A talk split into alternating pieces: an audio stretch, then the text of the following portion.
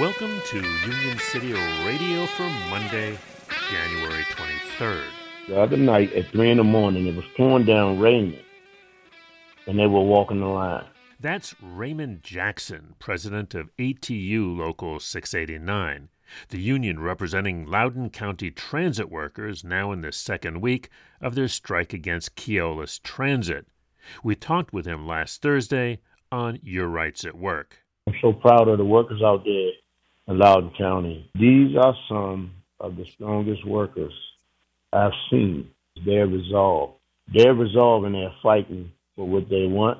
Loudoun County is actually the richest county in this country, but yet the workers out there cannot afford to live in that county. There's something wrong here.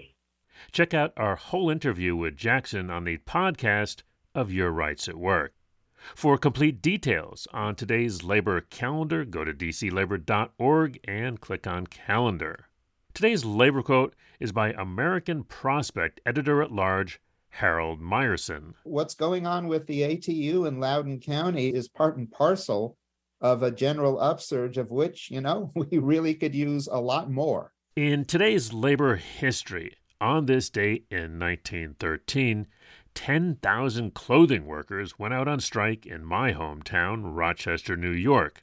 The strike was called off in April after manufacturers agreed not to discriminate against workers for joining a union. Because the union, Union City Radio is supported by our friends at Union Plus. Find out more at union plus dot org. This has been Chris Garlock. See you on the line.